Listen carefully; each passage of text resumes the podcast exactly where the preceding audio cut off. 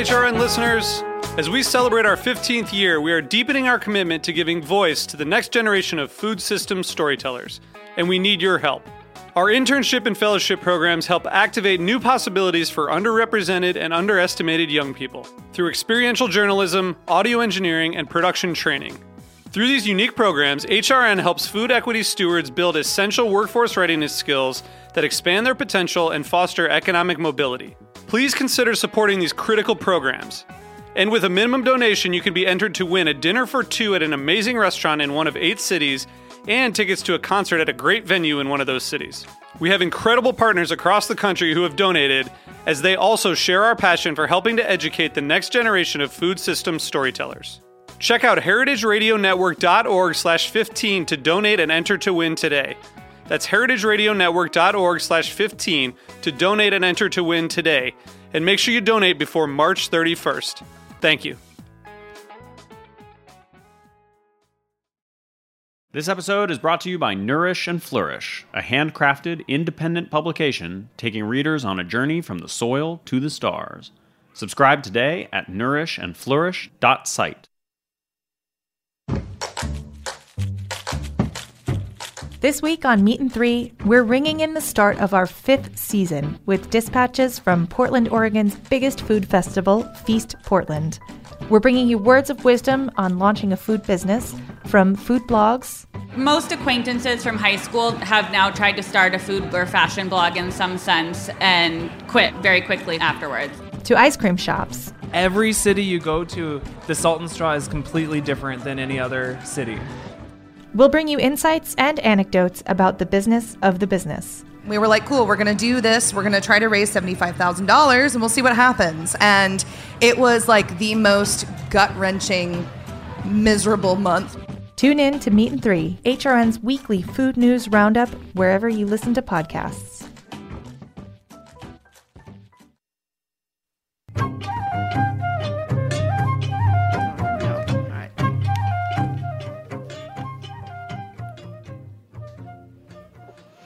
Hi, and welcome to A Taste of the Past. I'm your host, Linda Pelaccio, on this journey through culinary history. And, you know, unraveling the cuisine of the South has occupied volumes of books and studies, which continue to document the many traditions and ingredients of the cuisine built largely on, by enslaved Africans and their descendants. But it goes further than that. It continues, and it has continued to evolve. And there's no genre of American cuisine as storied as Southern, according to Rob Newton, Southern born chef restaurateur and now cookbook author, and my guest today. In his book, Seeking the South Finding Inspired Regional Cuisines, Rob describes how the clash of cultures and the ever shifting mix of people who have moved through southern regions have influenced the cuisine, making it culturally rich, yet with distinct regional differences. Rob was raised in Arkansas and went to culinary school in Vermont and cooked in several of the top restaurants in New York and ultimately opened his own place in Brooklyn. But the siren of the South lured him back, and he now resides in Nashville, where he's the executive chef at Gray and Dudley. Welcome, Rob. Hey, thank you for having me. Uh, you know, and I, as I say, that that uh, unraveling the cuisine of the South has, has just been, I mean, it has occupied us for good reason. For so long, no one can quite put their finger on, like, what is Southern cuisine? What Sure. is the South cuisine of the South?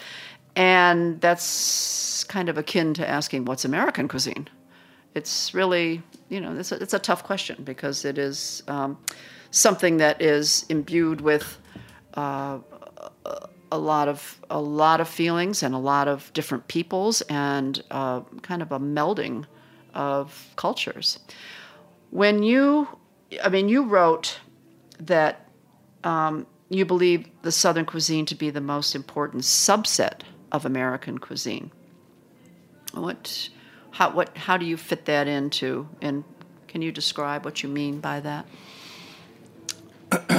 Well, I mean, it seems obvious to me, but I've been delving in this world for, I mean, my, my whole life on some level, but creatively and as a career for 20 years. Um, I, I think when you take a look across America and you take a look at these regions, like Southwest or California or Pacific Northwest. They have their own thing going on, but nothing can compare to the to the, the breadth of what happens in Southern cuisine in the South Southeast United States. You know, as another way to put it. Um, so I feel pretty confident about that. I think it's not dismissing, you know, the foods of Boston or Maine. It's just this is a larger, geographically a larger uh, area and a history that is considerably uh, deep and certainly troubled.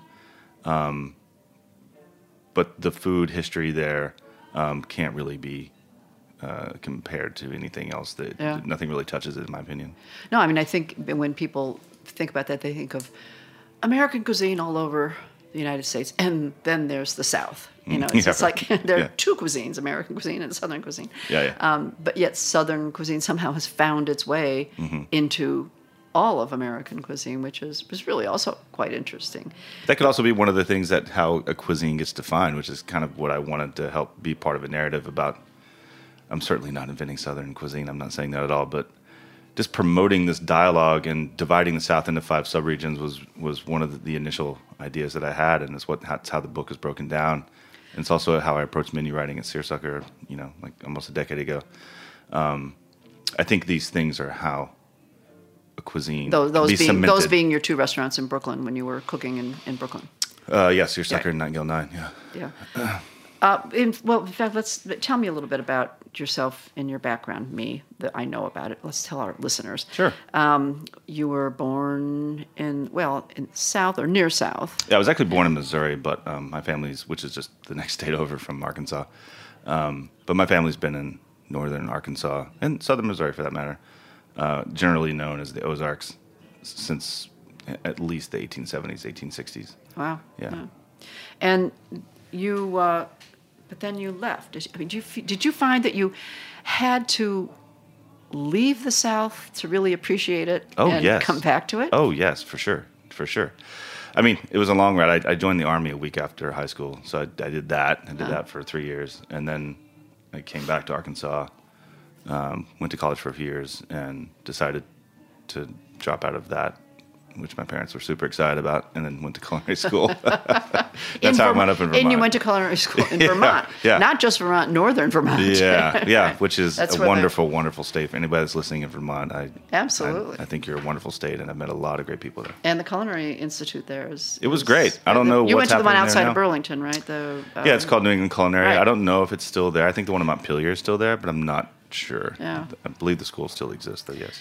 So then you came back and you cooked in New York, and then you took some time off to travel too. Yeah, I mean, the trajectory is uh, coming to New York. My first job was at Le Cirque. Um, I just, you know, it was before the internet, so I, I mailed my sad little resume to Sota Kuhn, who was the new chef at Le Cirque when they were reopening. And I was just, you know, I guess it's foreshadowing to where I wound up taking travels to Southeast Asia. I was very curious about what his Cambodian heritage would bring to French cuisine after working all those years in Paris. And I think I speak about that in the book, but like none of that really surfaced at Le Cirque, which is okay. Um, but that that was my first job, and that was really overwhelming because I I didn't really know anything. I went to culinary school, and I mean I knew basics, but Yeah, right, I was but- cooking with people on a whole other level, and just it was a it was a struggle. It was a struggle. So you then you took a trip. So you so you did. You traveled to Vietnam and Yeah, many years later, after after Seersucker had opened, um, I, well, you know, having that having that time at Le Cirque and working with other like-minded cooks, that's when I got turned on to Vietnamese food. So that was in the '90s, and um, there was a little restaurant called Vietnam that I would go to frequently, and I just through eating and through exploration, I just discovered that Vietnamese food is the cuisine of Southeast Asia that for the most part appeals to me the most is because it's a little bit more delicate, not as chili driven. Um, the French influence is kind of throughout. Um, there's a lot of finesse and power there, which is a hard thing to combine into a cuisine and do it elegantly. Um, and I think the Vietnamese do a really good job of that naturally. And having those experiences, traveling there many times, spending extended periods of times and extended period of time, and having a couple opportunities to cook with uh, a couple nice Vietnamese people. Um, it's really changed the way. I mean, it sounds pretentious, but it's changed my food and changed the way I No, approach I, food. I, I understand that. Yeah. um, totally. And I think It's- that's. I think many chefs are being influenced and affected by their travels and different cuisines that that speak to them and and alter the way they cook. It, yeah, Yeah. it really is. It is a reality. Um, you know, Nine Go Nine, we did very, very legit uh, Vietnamese food, and the southern things just creep into it, and it just happens organically. And and I also get one of the things that put me on this path was one of my first trips to Vietnam, and seeing so much commonality from the American South and and Vietnamese food. And once you get past like, you know, fish sauce and lemongrass, but I mean, it's there, and I saw it, and I experienced it, and well, it's and fascinating and, to me. and you've incorporated it into some of the recipes Sure. in this book beautifully. We'll talk Sure. about that um, later on in the show. Uh, but but as far as Southern cuisine itself is concerned, you you wrote that you're very excited, and you use the word excited about the way Southern food is evolving today, and that you would like to encourage people to think beyond the stereotype of Southern food. So those are uh, two parts I want to talk about. How do you think what what in what way do you see the Southern cuisine evolving or has evolved? Well, there's a lot. I if you get out and travel around the South like I do, um, I'm probably one of the biggest fans of road trips out there. I like to spend time on the road, going out, going to markets, and when I cook in other places in the South, very often I have to I have to find a market to get some Vietnamese or Chinese herb that I want, or some spice mix, or some noodle or something. And in any town of any size, I can always find an Asian market like almost always. Hmm. I, I feel pretty comfortable saying always based on the cities I've been to. Um, so you're saying that so it's evolved. The Southern food has evolved in the fact that they've there are it's a new population of immigrants. So yes, they're bringing absolutely. new ingredients absolutely. and new foods. And I'm not saying that they're making you know shrimp and grits with like Chinese sausages, but maybe somebody Close could, and why right, wouldn't why they? not? You know? but these markets and chefs like me and others who go to these markets, organically over time, it's going to creep into their food like it is mine. But even on a bigger scale, you know, with the fall of Saigon in 1975 and so many Vietnamese uh, refugees coming to the American South and beyond, um, those populations are now getting to their second generation and they're opening restaurants. And they've had, you know, 40, 30, 40 years of, of introducing their cuisine to Americans. And I grew up sort of knowing what a taco was outside of Taco Bell. I certainly didn't know what a banh mi was, but I feel pretty confident now that the younger generation, if you're a teenager now, you have a pretty good grasp of what a banh mi probably is. And I think those are just little indicators of how how that cuisine in particular, that's one we're talking about now, is just going to find a foothold. And I'm not saying that they're all going to merge together and become this fusion, but there are people doing really interesting things with crawfish and lemongrass in the Gulf, you know, and that's I- I- really cool. that's- come on, Yeah. you know, Yeah. crab, spicy crab is, Yeah. is yeah, that's that's a big thing. Um, well, when you mentioned that you wanted people to think beyond the stereotype of Southern food, what do you feel the most commonly held stereotype of, of Southern food is? Well, I experienced it a lot at Seersucker, you know, um, and also in culinary school. Like, I was it was just assumed that I had the perfect recipe for fried chicken, and uh, maybe I do. I'll let people decide, um, or that I had collard greens running through my veins, or uh, And I maybe you do. Yeah, maybe I do. I like greens an awful lot. If anybody knows me, they know that. Um, but I think what I mean, I I mean, I don't think I, I know what I mean when I say that is the South is a whole lot more than shrimp and grits and biscuits and collard greens, and those are certainly iconic dishes of the American Absolutely. South and Southern cuisine for sure. But one of the motivating factors to break the South down into these five subregions is to get people to think about it in a way that people in the 80s began to think about Italian cuisine because I would I think I'm correct when I say that for example in maybe 1985 when people thought about Italian food they probably didn't really think about the differentiation between Piedmonte and No, it was red sauce. Roman Yeah. food, you know, Yeah. and we now know that those are pretty different things, and not to mention Sicily or Puglia or. I just wanted to insert into the conversation about Southern food and Southern cuisine that there are regional differences, and the foods that I grew up with in the Ozarks or foraging for with my family or canning in the summer in our garden had some pretty serious differentiations from a child who may have grown up in Charleston. You know, they're they're geographically about as far apart as you can be, right. but they're also different. Like I didn't grow up with shrimp and grits. I didn't even grow up with grits. I grew Well, up with a ge- lot of cornmeal. Right. Um, we did wild greens like poke salad and uh, turnip greens a little bit, but collard greens weren't really part of like our thing. Um, those are just a couple examples. The Well, first mushroom I ever had in my whole life was a morel that we picked out in the woods because the Ozarks has that. You know, we have wild onions that we don't call ramps; they're just like little wild onions.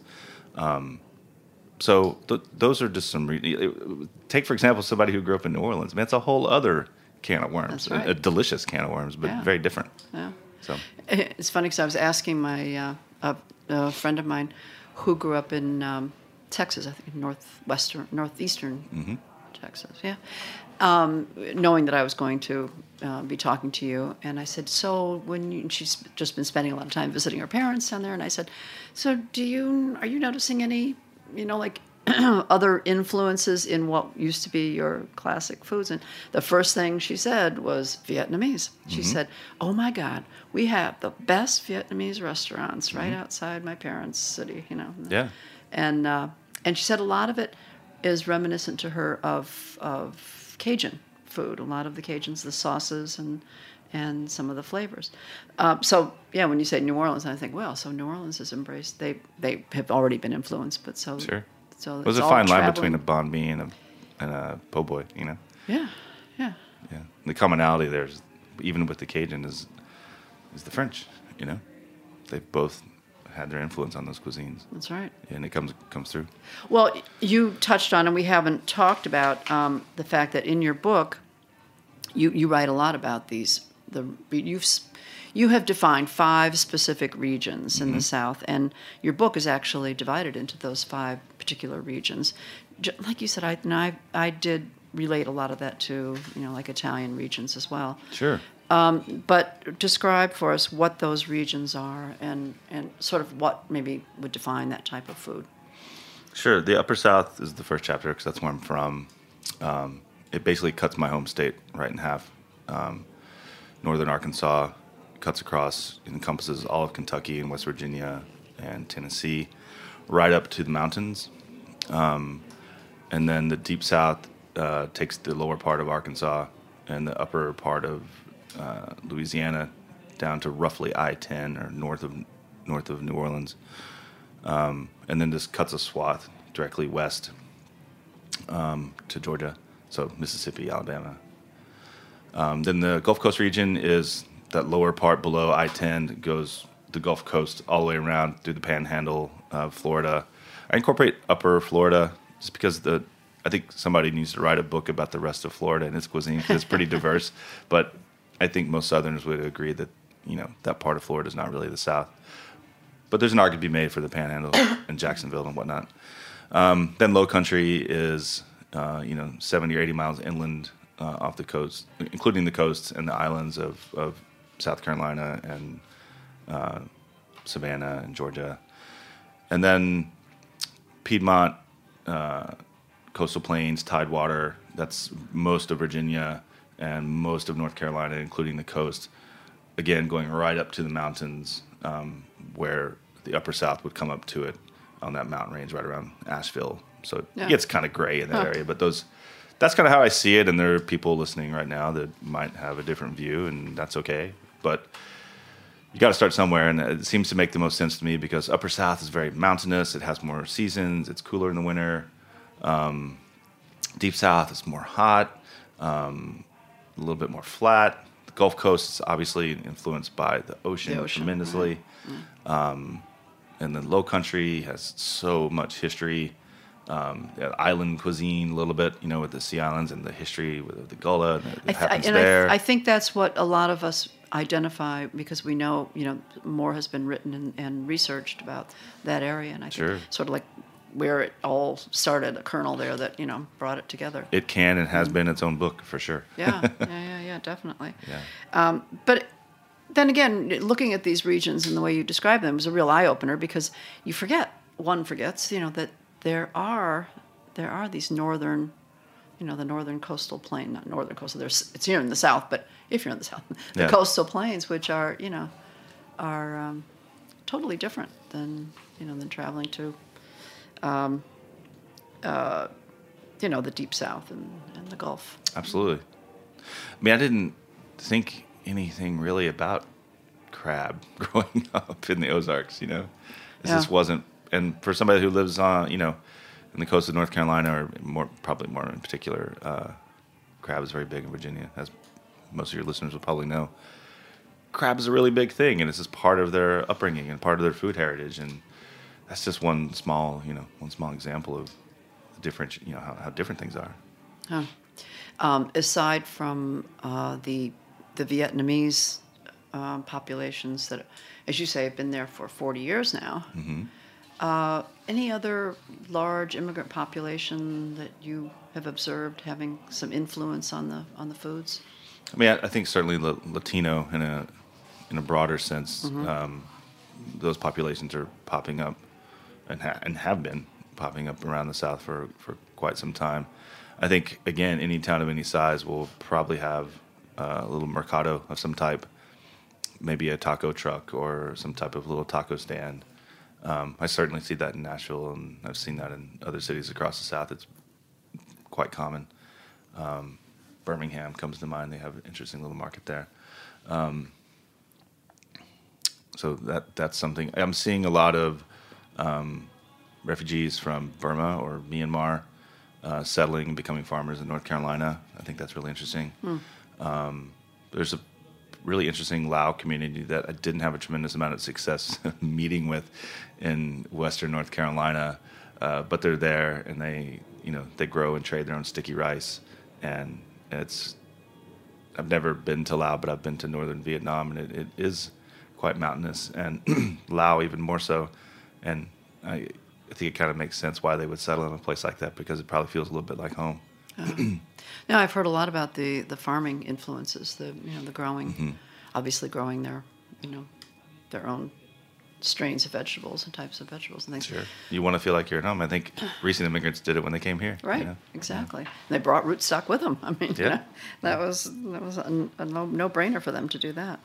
Um, what what are some of the specific ingredients that are or ingredients that are specific to the different regions? Let's say, for instance, you know, like sorghum or black Mm-hmm. walnuts. Or, Sure. Um, I, I think I know that you can get. Black, I think black walnuts grow in the deep south. I'm pretty sure that that exists, but they're really a lot more common in the upper south. Um, my family had a long tradition as a as a kid sitting on the porch like cracking black walnuts. And If you've ever done it, it's dirty business and it's really hard, and they really don't want to come out of that shell. So much so that you'll never see like a complete uh, nugget of a black walnut. They they get destroyed coming out, um, and your hands turn black from all the ink on the outside. So that's a very common uh, upper south ingredient. Um, I think we think about collards a lot. I think we think about watermelon a lot when we think about uh, the deep south. I think, you know, I dare open the fried chicken window, but I think when you think about the deep south, I think you might think about fried chicken more there than you do other places. Um, I think you certainly think about seafood when you think about tidewater, coastal plains, and low country. It's sort of like the Gulf, you know. It's that that's what's near, and that's what you eat, and that's what Yeah. gets incorporated into your diet. I mean, geography determines what we, you know, so much Yeah. about what we eat. And I think sorghum plays a part in the in the upper south. You see it, you know, right right in Tennessee where I am as well. Um, and then as it gets hotter, um, you see sugar cane and cane syrup uh, show up in the Gulf Coast and deeper in the south. Um, so those are some pretty common traditions. Rice uh, is obviously really big in the Low Country. That's had a resurgence in the last decade or more. Um, Especially but some- Arkansas is one of the largest rice producing states, if not the largest rice producing state in the nation. Huh. Um, but it's more commodity rice. It's not Yeah. some of the sexier heirloom stuff. Yeah. Oh yeah, now I mean they've got people working on you know researching the original strains and Sure, finding yeah. some of the you know the grain the seeds to. Anson Mills has done a lot of work in that regard. And All right. It's, it's good work, yeah. We're going to take a short break, um, but when we come back, I want to talk about some of these terrific recipes you have, both classic and those incorporating some of the influences of recent time. So stay tuned. We'll be right back.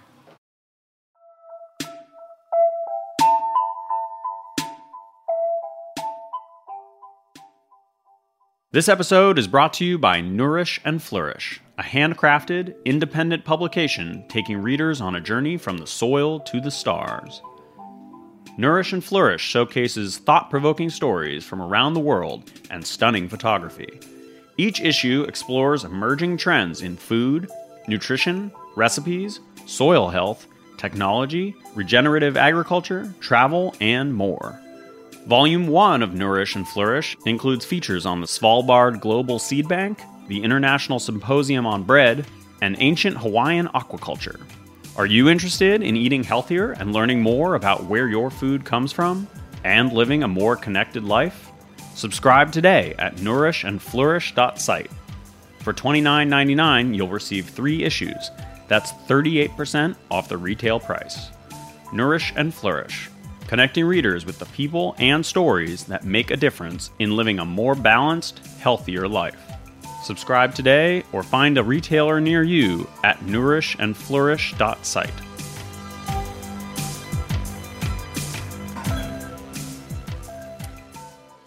Okay, we are back, and I'm speaking with Rob Newton, and he has a new book out with uh, Jamie Feldmar, and it is called Seeking the South Finding Inspired Regional Cuisines.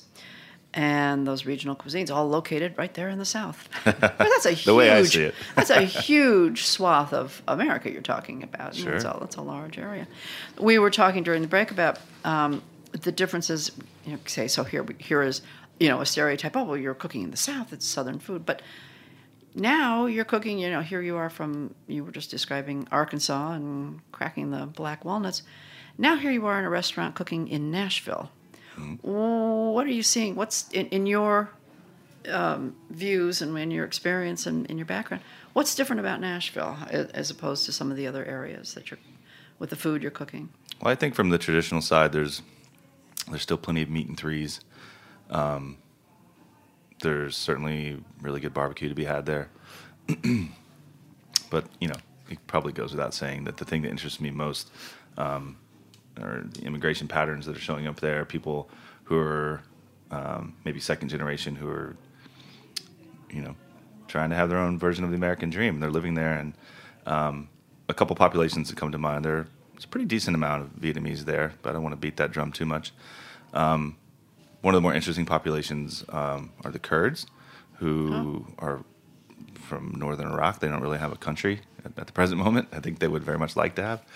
Um, the largest Kurdish population in America is in Nashville. There's some I don't I don't know the exact numbers, but I think in our research we came across around fifteen thousand, which is pretty interesting. That's pretty. That's and they have interesting markets. Um, most of them always have uh, like a bakery in the back, and I don't know if this is traditional in their country or not, but the bakeries that I see, they have both a deck oven and a tandoor, which is really interesting. Oh, interesting. And they make a bread that in the tandoor that looks a lot like the bread that they make in Georgia, which I think is called khachapuri. Mm-hmm. And but they don't put anything inside of it. It's just this flattened football shaped looking thing that they put in the tandoor. And then in the deck oven, they um, they do long, flat breads that kind of look like focaccia, and then they coat it with sesame seeds or something very similar to za'atar. Um, And then they just dump them out the window, and you just get a paper bag, and they have a little pizza cutter, and you cut it however you want. You put it in your bag, and you go pay. And um, there's usually uh, some Kurdish families or workers working in the back, and um, they're fascinating people. When you make eye contact with them, you're you're struck by their blue eyes. It's really, really, uh, really fascinating. Really cool. Well, what type of food are you cooking at the at the restaurant you're at? Um, I'm doing stuff from the book. Um, I'm doing uh, the trout dish from the Upper South. um, which is to to my mind. Uh, well, it's an interpretation of what is, to my mind, one of Vietnam's great dishes called cha ca from Hanoi. Ah, yes, yeah, a a lot nice of dill recipe. and peanuts, and yeah, I really love that dish. Um, Peanut. We and we talked. We, uh, you and I talked about that, but we didn't talk about it on the air. Um, about ingredients that um, Americans may think are, you know, authentically American. Uh, American, Sure. like peanuts. Sure. But in fact, you know, Southeast Asia has a lot of peanuts growing. Absolutely. Use them and use them in a lot of their recipes, right? or you know, Georgia is very often associated with the peanut, but some of my favorites come from North Carolina and Virginia. Um, and honestly, one of the experiences in Vietnam, and I talk about it in the book, but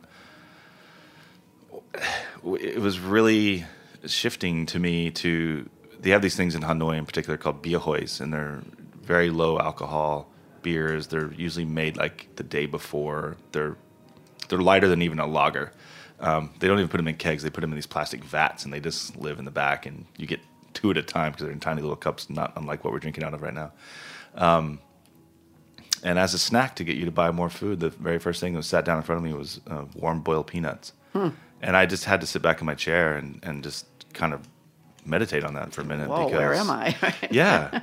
And then I and that was really like an eye opener for me. And I just started, you know, then I, then I see quail, and then I see, I go up into the highlands, and venison is fed to me. Uh, yeah, it's just, which is you know people hunt for deer all over the south, and that's it's really fascinating. And there are like lots of little stories like that happened to me that just made me kind of think that we're really not that different, and we use so many of the same ingredients just with a little bit of different approach. And I think there's room for us to merge, and that's kind of what I've been obsessed with for the last, I would say, seven or eight years. Yeah, well, it certainly shows up in the book. I mean, as I say, you there are the recipes are all beautiful and beautifully photographed too. Thank you. Um, they Shout out to Emily in Nashville. Okay, Emily in Nashville. Nice photographs. um, you incorporate a lot of the classics, and of course, I was happy to see that as a classic, you did have not one but two recipes for cornbread. You had a modern version, sort of an Italian cornbread version, and then you had the classic version. But wait, Yeah. And then the question I looked immediately and, and read uh-huh. it carefully: sugar or no Oh sugar? Oh my God, you know the answer to that. Of course, Please, there's no sugar. no sugar, Yeah, right? no way. Okay, those of you out there who think cornbread is a snack, dessert snack food, well, if you want, but there's no sugar. You're just wrong if you put sugar in your cornbread. Right, and but the other one is quite interesting too, with made with ricotta, and you get a little, you know, It's really fun and delicious and simple, and just why not mix it up a little bit? You know, Yeah, it's yeah. it's it's fun. something that surprised me. Um, showed my limited knowledge of, of a lot of the southern uh, foods, and that's Kentucky. Us uh, in the regional specialties, smoked mutton. Yeah, Wow, that that's a thing that got me by around surprise. Paducah, Western Kentucky. Yeah, Huh. Owensboro, I believe, is another center for that.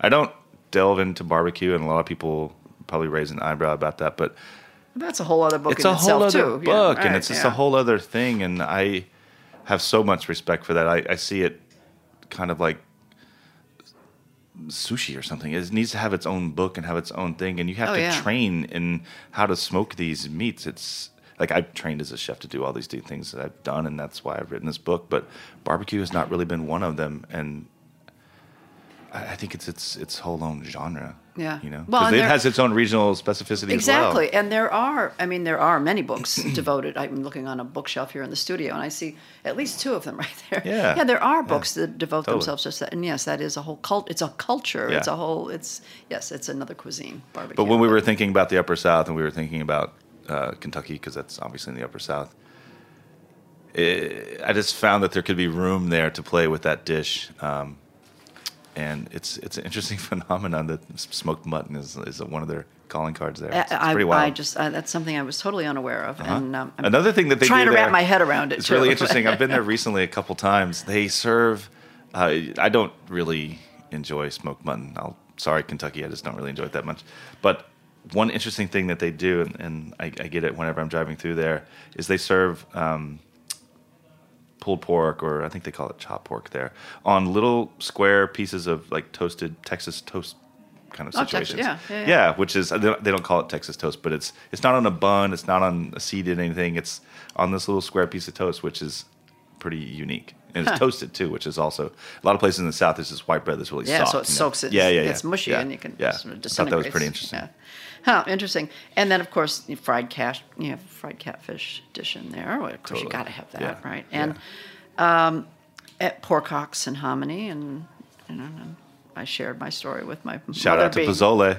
well, and and I I shared the story with my mother being Polish, and one of her only one of the only few dishes she knew how to make from her mother, and then married my, you know, Southern father was pork hocks and sauerkraut. Well, it made him happy. Oh yeah, it makes a lot of people happy. yeah. So I thought that was so there, and there they were on two, you know, two different Mm-hmm. areas of the world, and and they you know came together. Uh, with I think when you talk about, um, you brought up the catfish dish, which is kind of near and dear to my heart because Hmm. I grew up fishing for catfish and um, having them stab me in the hand as they do when you're young and you don't know what the hell you're doing, um, and eating them, obviously.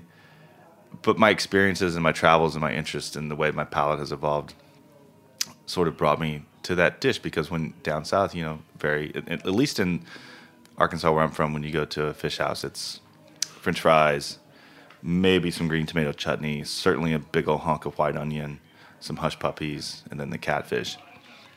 And that's fine and awesome, but I like a little more nuance. I like vegetables a lot. I like uh, textural contrast. Uh, I like a little bit of heat in pretty much everything, but nothing too hot, as I mentioned earlier.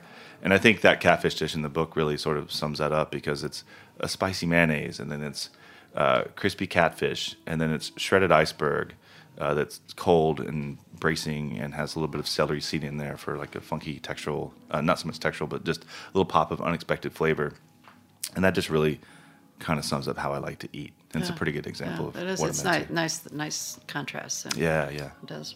Kind of refreshes your palate, and you keep Yeah. eating more. you don't feel, yeah, you don't feel super heavy. Exactly. Right, right.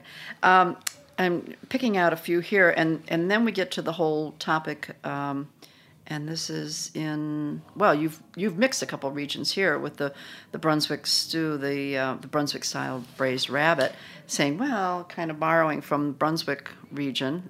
Um, Well, that's a controversial. yeah, so the Brunswick region is what is that? That's in Well, there's Brunswick stew in, in uh, Georgia and Virginia, and they Oh. both debate over who invented it. okay. Yeah, so there is one county that's named Brunswick, isn't it, or a, a, a region? Uh, yeah, I believe there's a Brunswick town in Georgia. Uh, Brunswick, Georgia. Um, I believe. Georgia shows up everywhere. I mean, Yeah, yeah. especially in the food. And fish muddle. Uh-huh. Oh, that. What what does describe fish muddle to me? Well, if you can imagine North Carolina coastal cioppino, just Huh. without fennel, um, it's in broad sweeping strokes. That's probably how you could think of it. The interesting thing about muddle is uh, it can sometimes have like an egg in it, it tomato brothy situation, um, and then pieces of fish, obviously. Um, usually some type of pork product floating around in there. Um, and it's just a little seafood stew. so stew. stew. So Seafood another stew. name for stew. Yep. Yeah, okay. And Exactly. w- uh, well, the same as with uh, burgoo. Of course, people if they don't know from burgoos, you know. Mm-hmm. but then you get close to barbecue because burgoo can sometimes almost be like a you know a bar- Yeah, it can have smoked meats floating in it for sure. Yeah, for sure. Yeah, yeah. Um, and There's a fine line between burgoo and Brunswick stew. Also, you know, that's a different show, probably. Well, then you, um, if you did that show down south, then you would probably, you know, get in fisticuffs with yeah, somebody. for sure, for sure. and then you have a lot of your adapted, as I call, you know, I didn't want to use, didn't want to overuse the word fusion, and didn't we didn't want to talk, talk about Southern fusion, but a lot of the adapted foods, uh, adapted meaning foods that show a lot of the influences of other cultures. And you mentioned quail earlier. You have a, a recipe in there with quail with chocolate gravy, chocolate Sure. sauce, yeah. Sure. And that obviously has the Mexican, some Mexican, uh, or you know, southern region uh, influence in there. Spanish, Spanish Sure. I mean, Yeah.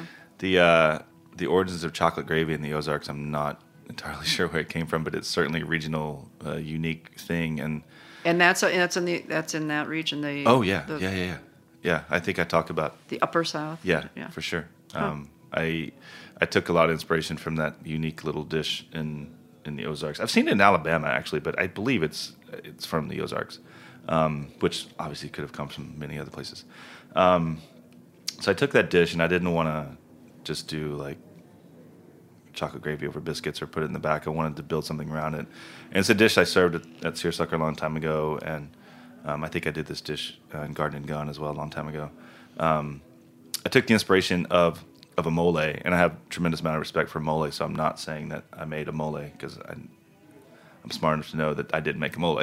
but I took some of those ingredients, some of those flavors, and incorporated it into this thing that I grew up with called chocolate gravy, um, and then just incorporated it uh, into a dish that has uh, something that we could go out and hunt for in the Ozarks and other parts of the South as well, which is quail.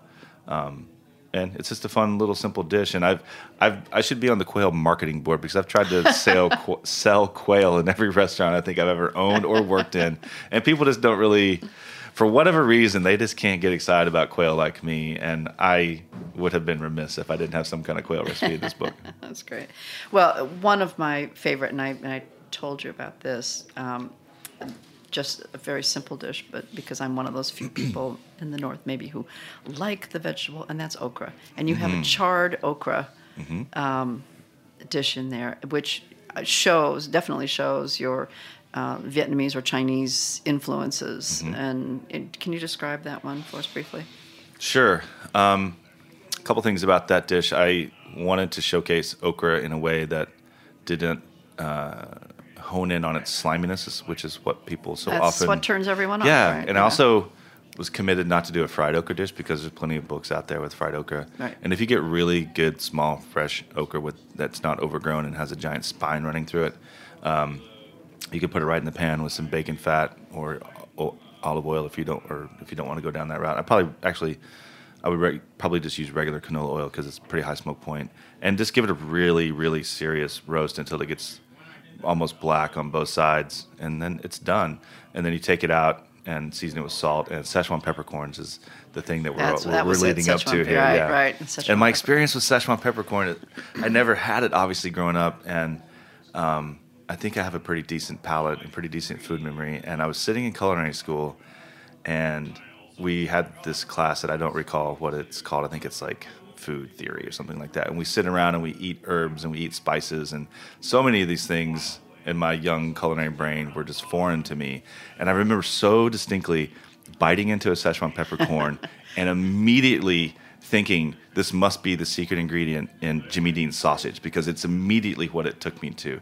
And whether or not that's true, I have no idea, but I have always had an affinity for Szechuan peppercorn from that moment. And um, I, even so much so that I, I in the pork, there's a pork belly dish in in the book where I incorporate a rub of sage and uh, um, uh, Szechuan peppercorn and uh, chili flakes and a few other things to rub down on the belly because those ingredients play so well together and it's very reminiscent of traditional southern sausage mix which is sage and black pepper Yeah, and chili yeah. flakes and then Szechuan peppercorn incorporates so organically into that I do have that recipe marked in the book. Um, that's a fun one. Yeah, if you follow it and let it take the time to let it air dry and poke all the holes, it's incredible. And it, it does. It wouldn't even hurt it if you let it sit in your fridge for two days. The skin will Two get even days. crispy. All right, yeah. all right. It's hard to sit there and look at it for two days, though. And then one we were talking about um, I, before the show. We were we were talking about Chinese. Uh, and, Growth. you're loving you know Chinese food and Oh, sure, and, sure, uh, sure, sure. Um, Yunnan but- province. Yeah. Yeah, the Yunnan province. And do you have a recipe in there for um, that somebody at a restaurant makes, and you so you adapted her recipe? The pot liquor uh, with as a Chinese hot pot. Yeah, I that dish came out of my head. I don't think that I don't think we had that anywhere. Um, but it just makes sense to me because we have this delicious thing called pot liquor that mostly from leftover greens, but it'll also be from leftover beans. And I just thought, what a delicious staple of American Southern food to um, take it a little bit further and kind of make it the focal point of something. So I make like a pot liquor from scratch and then put it. You have, you have to go get this cool pan that you can probably get on Amazon or uh, go to your better yet go to your local uh, Asian grocery store and they have things like this in there. It's a little pot that's divided in half. Um, and it's just fun. It's it's southern food is, you know, we're here talking about the, you know, a lot of things, but one of them is how Asian food and Southern food are common, and one of those commonalities is uh, how much we both love eating and sitting around table and sharing. and what a better way to do it than make pot liquor and have this uh, plethora of ingredients around that you just dip into this delicious broth. And I put little peanuts in the bottom um, that you just let them soak throughout and cook as the broth stays hot. And then once you get done with cooking all these meats, you can drink the broth and take your chopsticks or your fork and find those delicious, really cooked, almost like boiled peanuts. peanuts without the shells at the bottom. Yeah, right, for right. sure. Uh, It's very interesting. And of course, what are you talking about as you're sitting around enjoying all this food? You're probably talking about your next meal. Yeah. Oh yeah. That's how I grew cook, up for sure. Yeah, definitely. And then and that is Yeah. a very common Chinese uh, in families. Um, a woman who was on uh, a previous show, she said that's that's how they would spend most of their family meal. Yeah. Was talking about the next meal. you know. Right. That's great. a good way to live. Well, it's it's a beautiful book, and it has wonderful recipes and a lot of interesting history and a lot of interesting cultural facts. And I and I think that I I second your excitement in how Southern cuisine has evolved and and encourage people to you know to take a look at other than thinking about you know biscuits and gravy necessarily and Sure. think of some of the other things that are, are really um, I, it was an eye opener to me the the way you have it split up into the regions and then identify it by the foods and the regionality of the foods that you know I, I didn't really stop to think about. I mean, yeah, if, okay, if I know that I'm going to low country and I'm going to have you know shrimp and grits and rice and Sure. go to the Gulf Coast, you know, you know what how that's going to be determined. But these, you know, hey, look, I discovered smoked mutton, you know. or smoked mullet in the in the panhandle. You, know, I just I I feel like I want to say that you know I have a deep deep appreciation for the foods of where I'm from in the South in a macro sense, and especially where I'm from in, in Arkansas. So I wanted to incorporate those into the book and show respect to them, but I also have probably you know for most of my life been very forward thinking and, and love traveling, and I see the South changing and I'm, you know, I'm not mad at field peas. I'm not mad at biscuits and gravy. I'm not mad. At, I'm, well, maybe I'm a little mad at fried chicken, but um, I'm not mad at any of it. I just wanted to hopefully be a part of the conversation of helping to further define the region where I'm from, and that's that's really the goal is just to broaden the conversation. That's really it. Well, you've done a very nice job. Thank and you. the book again is called Seeking the South Finding. oh, oh, let me get back there so I don't say it wrong. Okay, Finding Inspired Regional Cuisines. And thanks again, Rob, for taking time. Rob Newton, and the book is wonderful. And thank you for listening. This has been another Taste of the Past. Thank you.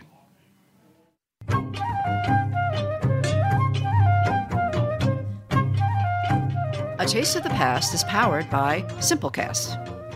Thanks for listening to Heritage Radio Network, food radio supported by you. For our freshest content, subscribe to our newsletter. Enter your email at the bottom of our website, heritageradionetwork.org. Connect with us on Instagram and Twitter at heritage underscore radio. You can also find us at facebook.com slash heritage radio network. Heritage Radio Network is a nonprofit organization driving conversations to make the world a better, fairer, and more delicious place. And we couldn't do it without support from listeners like you. Want to be part of the food world's most innovative community? Subscribe to the shows you like, tell your friends, and please join the HRN family by becoming a member. Just click on the heart at the top right of our homepage. Thanks for listening.